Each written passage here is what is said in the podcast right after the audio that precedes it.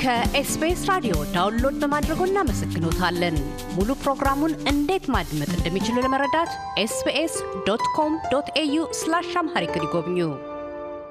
ደራሲ አበራ የማነአብ የዕድሜ ዘመናቸውን በሚያሰኝ ረጅም ጊዜያት ሕይወታቸውን በኢትዮጵያ የፖለቲካ ትግል ውስጥ ለለውጥ ስፍነት አሳልፈዋል። ከሰሞኑም ለውጥ ናፋቂው ሕይወቴ በሚል ርዕስ ረጅሙን የሕይወት ጉዟቸውን በመጽሐፍ አስጠርዘው ለአንባቢያን እነሆኝ ብለዋል። የውይይታችን መነሻም ከዚሁ ለውጥ ናፋቂው ሕይወቴ መጽሐፍ ይሆናል። ደራሲ ያበራ የማነአብ የሕይወት ጉዞ የሚጀምረው ከትውልድ ስፍራው ደቡብ ኢትዮጵያ ነው።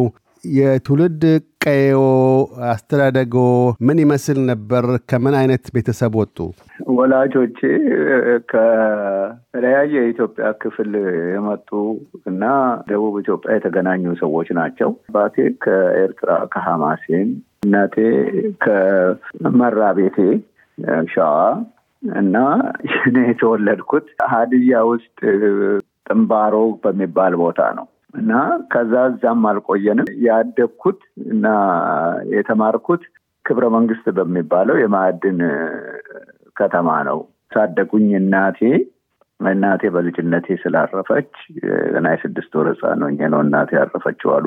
ያሳደጉኝ እናቴ ለጠና ያሉ ሰው ናቸው። እንደ አያት ናቸው ለእኔ አባቴም እንደ እናት ነው የሚያያቸው እና ከኛ ከአባቴ ጋራ ወይንም ከእናቴ ወገኖች ጋራ ምንም ዝምድና የላቸውም። ግን እኔን ብቻ ነው ለማሳደግ ከአባቴ ጋራ ፈቃድ ጠይቀው ሄድች የእንጀራ እናት እጅ ከሚያ እኔ ላሳድገው ብለው ያሳደጉኝ እና እሳቸው የሸዋ ሰው ናቸው።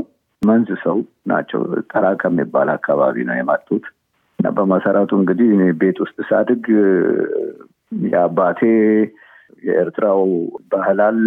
የእናቴ ያሳደጉኝ የመሀል የሸዋው አለ። ደግሞ የቀረው ከእናቴ ወገኖች የተማርኩት ሲዳሞ ውስጥ የኖሩት የኔ የእናቴ ወገኖች አሉ እና ሁሉንም ነው እያየሁ የኖርኩት ያደግኩት።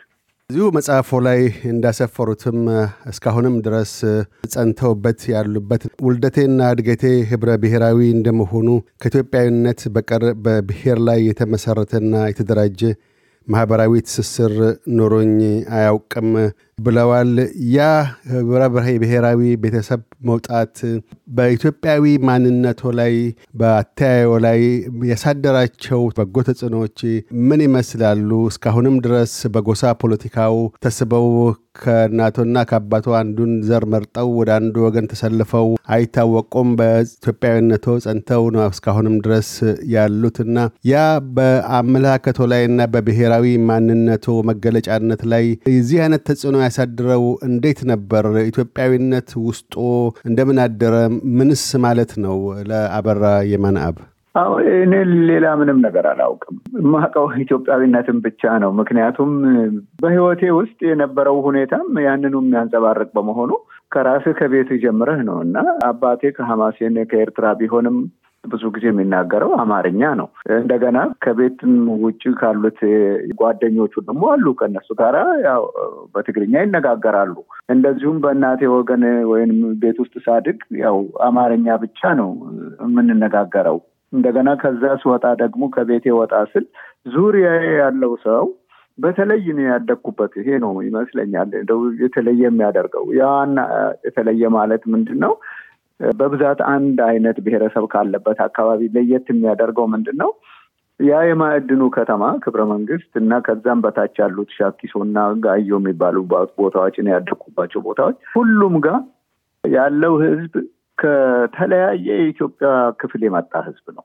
በእውነት እንደው ሁሉም ብሔረሰብ ኢትዮጵያ ብሔረሰብ እዛ ተወክሏል ባይባልም በርካታ በርካታ ብሔረሰቦች አባሎች የሆኑ ሰዎች መጥተው እዛ በስራ ህይወት ይኖራሉ እና በዚህም የተነሳ እርስ በራሳችን ቤተሰቦቻችን ምንም አይነት የብሔር background ቢኖራቸው እኛ ስናድግ የምናውቀው ኢትዮጵያዊ መሆናችንን እና እንደዚሁም ደግሞ ሁላችንም የምንናገረው አማርኛ ነው። በደንብ አቀላጥፎ የሚናገረውም እየሰባበረ የሚናገረው ሁላችንም የምንናገረው አማርኛ ነው እና ይሄ በእኔ ላይ ደግሞ ዘመኑ ያው ሩቅም አይደለም። ከጣሊያን ከወጣ በኋላ በአስራ ዘጠኝ መቶ አርባዎቹ መጀመሪያ ነው እንግዲህ ከአርባ አራት ጀምሮ እስከ አርባ ስምንት elementary ትምህርት የተማርኩበት ነው። ከዛ በፊት ያለው እንግዲህ ያደግኩበት ነው እዛ ማዕድን ውስጥ እና ያ ዘመን የኢትዮጵያዊነት ስሜት በጣም በከፍተኛ ደረጃ በፍቅር የሚታሰብበትና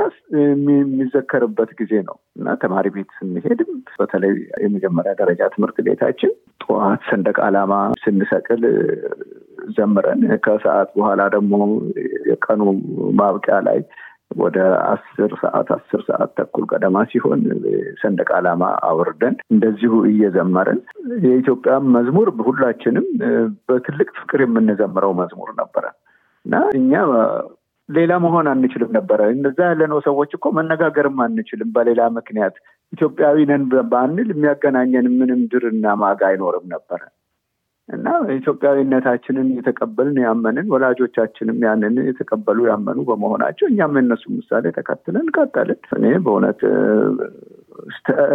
ቅርብ ጊዜ የኮሌጅ ህይወቴ ድረስ ይህንን በብሔር ደረጃ ያለውን ነገር እንደዚህ ለይቼ እንደ ተመልክቼው አላቅም። እንደሚለያይ እንደሚያጋጭ ነገር ተመልክቼው አላቅም። እዛ ውስጥ እንደጠቀስኩት እርግጥ በአካባቢያችን አሉ የተለያዩ ህዝቦች አሉ። በተለይ ደግሞ ዙሪያው ያለው የኦሮሞ ህዝብ ጉጂ የሚባለው ብዙም በከተማው ህይወት ውስጥ ብዙም አይሳተፍም ነበር። በተለይ በማዕድኑ ስራ የለበትም። ከብት አርቢ ነው ህዝቡ። ያው ለገበያ ሲመጡ ነው የምንገናኘው። ግን ኦሮሞኛ ተናጋሪዎች ሌሎች በርካታዎች ነበሩ። በተለይ የሸዋ ኦሮሞ ከተማ ውስጥ በስፋት በመንግስት ስራ ላይ ይሳተፉ ስለነበረ ልክ እንደ ሌሎቹ ሁሉ እንደ ጉራጌው፣ እንደ አማራው፣ ሌሎቹም ሁሉ እንደ ሶማሌው ሁሉም አንድነት ስለነበረ በዛ መልኩ ኦሮምኛም ይነገር ነበረ። መጨረሻ ላይ ግን መግባቢያችን ቋንቋ አማርኛ ነው እና ስለዚህ ስናድግ ምንድን ነው የሆነው መሰለ ጎን ለጎን ነው ሁሉንም ቋንቋ የምትሰማው እና ለመነጋገር እርስ በርስ እንደ ፍላጎትህ ነው። በዋናነት ግን ከትምህርትህም ጋር በተያያዘ ማህበራዊ ህይወት ዙሪያ ያለው ትልቁ ግንኙነት የተመሰረተው በአማርኛ ቋንቋ ዙሪያ ስለሆነ በጣም ቅርብ ትስስር ነበረን። ደግሞ ሌላ ምናልባት ማለት የሚገባኝ ነገር ምንድን ነው ይህ ሁሉ ብሔረሰብ ቢኖርም በዋናነት ደግሞ ሁለቱም ሃይማኖቶች ጎን ለጎን ቢኖሩም እስልምናና ክርስትና ምንም ችግር አልነበረባቸውም። ወላጆቻችን ሙስሊሞች ቤት ሄደን ብንውል፣ ብንበላ፣ ብንጠጣ እነሱ እኛ ቤት ቢመጡ ቢበሉ፣ ቢጠጡ ምንም ችግር አልነበረም እና ይሄም ራሱ እኔ ሳስበው እንዴት እንደሆን አላውቅም። በዚህ በሃይማኖት ዙሪያ እንኳን የመለያየት ነገር ብሔር ጉዳይ ላይ ራቅ ራቅ የማለት ነገር እኔ እዛ አይቼ አላቅም። እዛ ከተማ ውስጥ ልጅነት ህይወቶ እንደዚሁ በተለይም በጋዮ ሻኪሶ እና ክብረ መንግስት አካባቢ ብቻ ተወስኖ አልቀረም። በኋላም የትምህርት ጣፈንታውን ተከትለው ወደ አዲስ አበባ መጥተዋል። ከሁለተኛ ደረጃ ትምህርቶን ለመከታተል ሲልም የዩኒቨርሲቲ ትምህርቶን ከፍተኛ ሁለተኛ ደረጃና የዩኒቨርሲቲ ትምህርት ቤት ውስጥ ሳሉ የወጣትነት ዘመን እድሜዎ ምን ይመስል ነበር? በዛ ወቅት ያለው ማህበራዊ ህይወት ትስስርም ሆነ የፖለቲካ ህይወት ጉዞ ጅማሮ እንዴት ነበር የተቃኘው? መጀመሪያ ነገር ተፈሪ መኮንን አዳሪ ተማሪ ቤት ነው የገባሁት። እና ተፈሪ መኮንን አዳሪ ተማሪ ቤት ስገባ ልክ እንደኔ ከየክፍለ ሀገሩ የመጡ የዛን ጊዜ በነበረው አሰራር ከየክፍለ ሀገሩ እንደ በደንብ አስታውሳለሁ። ከወለጋ፣ ከበጌምድር፣ ከትግራይ፣ ከኤርትራ፣ ከሀረር ካሉት ክፍለ ሀገሮች ከአብዛኞቹ ያው ፈተናቸውን አልፈው በትምህርት ሚኒስቴር ተመድበው የመጡ ስለነበሩ ሁላችንም የምንነጋገረው የምንግባባው በአማርኛ ነው። በመካከላችን ደግሞ በብሔር ዙሪያ መሰባሰብ የሚባል ነገር የሚታሰብ አይደለም። ሁለት ሁለት ሶስት ሶስት ሰው ቢሆን ነው ከየክፍለ ሀገሩ በተለይ ደግሞ በአንድ ክፍል ውስጥ እና እኛ ከመነሻው ጀምሮ እንደ አንድ ማህበረሰብ ሆነ እናያደግ ነው። በዛ ላይ ስፖርቱ አለ፣ ስካውት ማህበሩ አለ፣ የቲያትር ክበቡ አለ። ብዙ ነገሮች ናቸው ያሉት እና ይሄ ሁሉ ያስተሳስርሃል። ተፈሪ መኮንን በነበርኩ ጊዜ በእውነት ጓደኞቼ ከሁሉም አካባቢ የመጡ ነበሩ። ከሁሉም አካባቢ የአዲስ አበባ ልጆች ጨምሮ። ከዛ በመምህር ሆንኩኝና መምህር ስሆን ደግሞ የሄድኩት አርሲ ነው። ከዛ አቋርጬ ትምህርቴን ቤተሰብ መርዳት ስለፈለግኩኝ እዛ አርሲ ሄጄ እንግዲህ ያገኘሁትም ማህበረሰብ በመሰረቱ ከዚህ ብዙ የተለየ አይደለም። በአብዛኛው የገበሬ ማህበረሰብ እኔ ክብረ መንግስቶኝ የማላቀው አይነት ማህበረሰብ ነው ያጋጠመኝ። ምክንያቱም ብዙም እርሻ የለም በክብረ መንግስት ዙሪያ። እኛ ስናድግ በነጋዮ በነሻኪሶ አካባቢ ከብት ርቢና ወርቅ ማዕድን ቁፋሮ ነው። ያንን ያንን ማህበረሰብ ያየሁትና ያወቅኩት እና ደግሞም በማህበረሰብ ደረጃ በእርሻ የሚተዳደረው በደጋው ክፍል ያለው ህዝብ እንዴት ያለ ችግር እንዳለበት ያወቅኩበት ዘመን ያኔ ነው። ከዛ በኋላ ኮሌጅ ገባሁ እና ኮሌጅ ስገባ አራት ኪሎ ነበረ አንደኛ ዓመት ተማሪ ሆኜ የገባሁት። አሁንም እንደገና ያው ከሁሉም የኢትዮጵያ ክፍል ከመጡ ሰዎች ጋር ነው ከተማሪዎች ጋር ነው አብረን አንድነት የነበር ነው እና በግንኙነታችን ወቅት ኮሌጅ ትልቁ ነገር በዚያን ዘመን እኔ በሀምሳ ስድስት ዓመተ ምህረት ነው የገባሁት በኢትዮጵያ አቆጣጠር። ይሄ ማለት እንግዲህ እንደ ጀነራል መንግስቱ ነዋይ የመንግስት ግልበጣ ሙከራ ከተደረገ ከሶስት ዓመት በኋላ መሆኑ የተማሪው መንፈስ በጣም ወደ ፖለቲካ ያዘነበለበት ጊዜ ነበር። ገና የመጀመሪያ ዓመት ተማሪ ሆኜ እና አስታውሳለሁኝ ብዙ ውይይት ይደረግ ነበረ። ብዙ እርስ በርስ ክርክር ይደረግ ነበረ።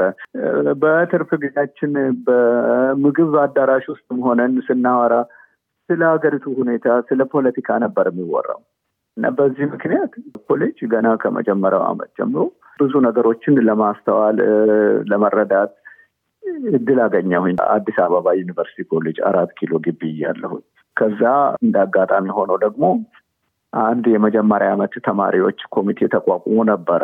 ጥያቄዎቻችንን አልፈጸመልንም ዩኒቨርሲቲው በሚል የኑሯችንን ሁኔታ በሚመለከት ለመንግስት አቤቱታ ለማቅረብ እና እዛ ኮሚቴ ውስጥ ተመርጬ ገባው። ኮሚቴ ውስጥ ከገባው በኋላ ደግሞ የኮሚቴው ሰብሳቢ አድርገው መረጡኝ አባሎቹ። እንግዲህ ከዛ በኋላ ቀጠለ የቀረው ህይወቴ።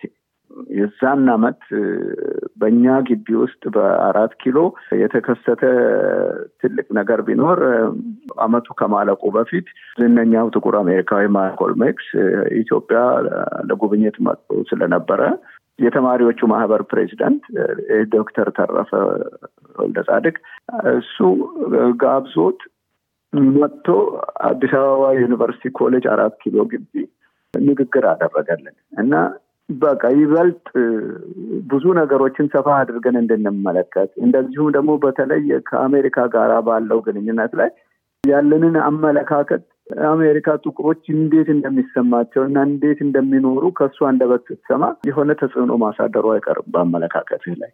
በዚህ ሁኔታ ነው የመጀመሪያው ዓመት ያለፈው።